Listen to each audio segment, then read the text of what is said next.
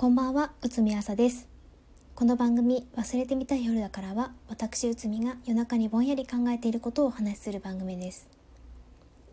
さて、今回のテーマは、危険運転、自動運転の未来と走る喜びです。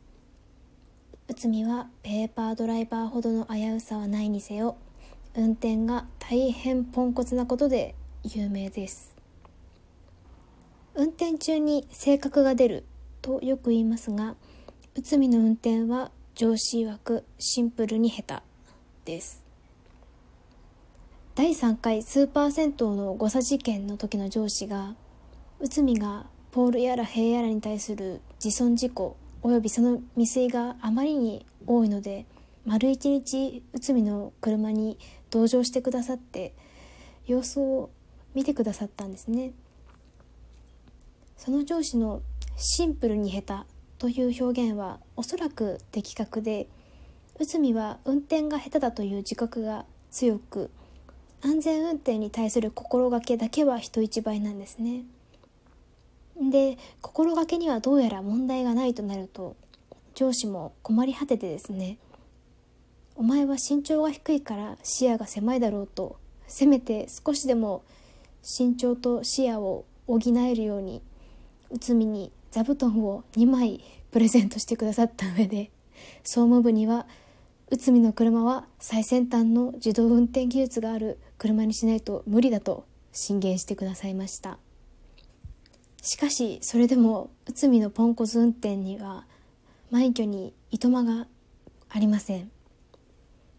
いくつか伝説がありますがキリがないので一つだけ脱輪未遂プリウス事件をご紹介します。これは内海が狭い道に迷い込んでしまいまあいつかどこかで切り返せるだろうと恐る恐る徐行で進んでいましたらどんどんと道幅が狭くなってついには行き止まりになってしまったという事件です。せめてどこかに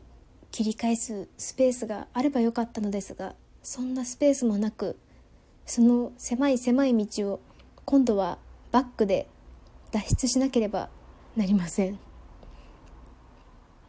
秒速 5mm ぐらいの究極の徐行運転でゆっくりゆっくりバックをしていたのですが坂道の途中であと少しでも下手に動かしたら脱輪してしまうという状況に陥りました。しかもそこで脱輪すれば民家に止めてあるプリウスに間違いなくぶつかってしまうという大変危険な状況でした。困り果てた内海は速やかに上司に電話で状況を説明したのですが当然のごとく事務所にいる上司が内海にできることは何もありません。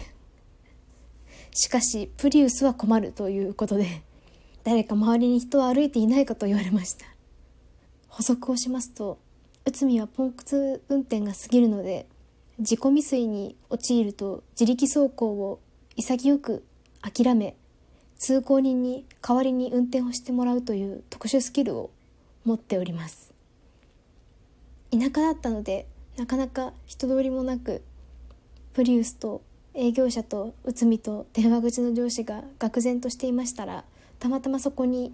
郵便屋さんが通りがかりまして土下座する勢いで郵便屋さんに代わりに運転をしてもらおうとしたのですが郵便屋さんも運転したことのない不慣れな車でプリウスにぶつかるかもしれないという役目はごめん被りたいと、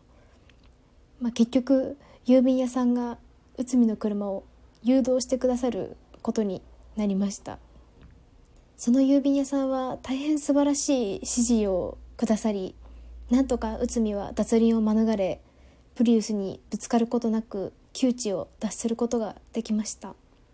あの配達中お仕事中に人助けをしてくださった郵便屋さんには土下座する勢いで感謝の意をお伝えし電話口の上司からも御礼申し上げました。上司は自己未遂で電話をかけてくるのはお前くらいだと嘆いていましたが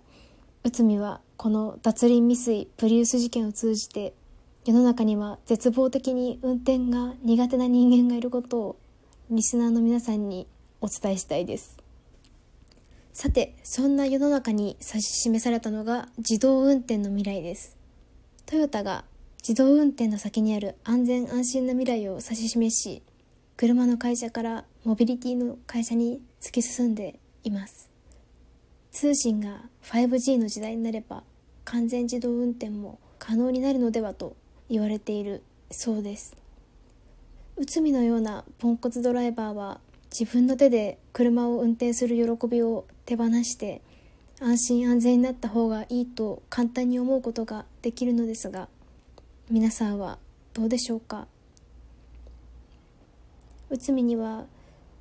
車の運転がものすごく好きでラジオ代わりに内海を助手席に置いてドライブに連れて行ってくれる最強の後輩がいます。その後輩なんかは遠くない将来に走る喜びが失われる気配を感じ最大公約数の幸せを願ってその未来を肯定しつつもとても寂しそうにしています。なんだかイノベーションによって新しい価値が生み出される時失われていく価値のことを考えざるを得ないなと思う今日この頃の内海です。そんなわけで今回は危険運転安全運転の未来と走る喜びでした。皆さんは走る喜び感じてますか？内海は走るポンコツなので極力運転を避けながら車を運転する時は最大級の安全運転を心がけます。それではおやすみなさい。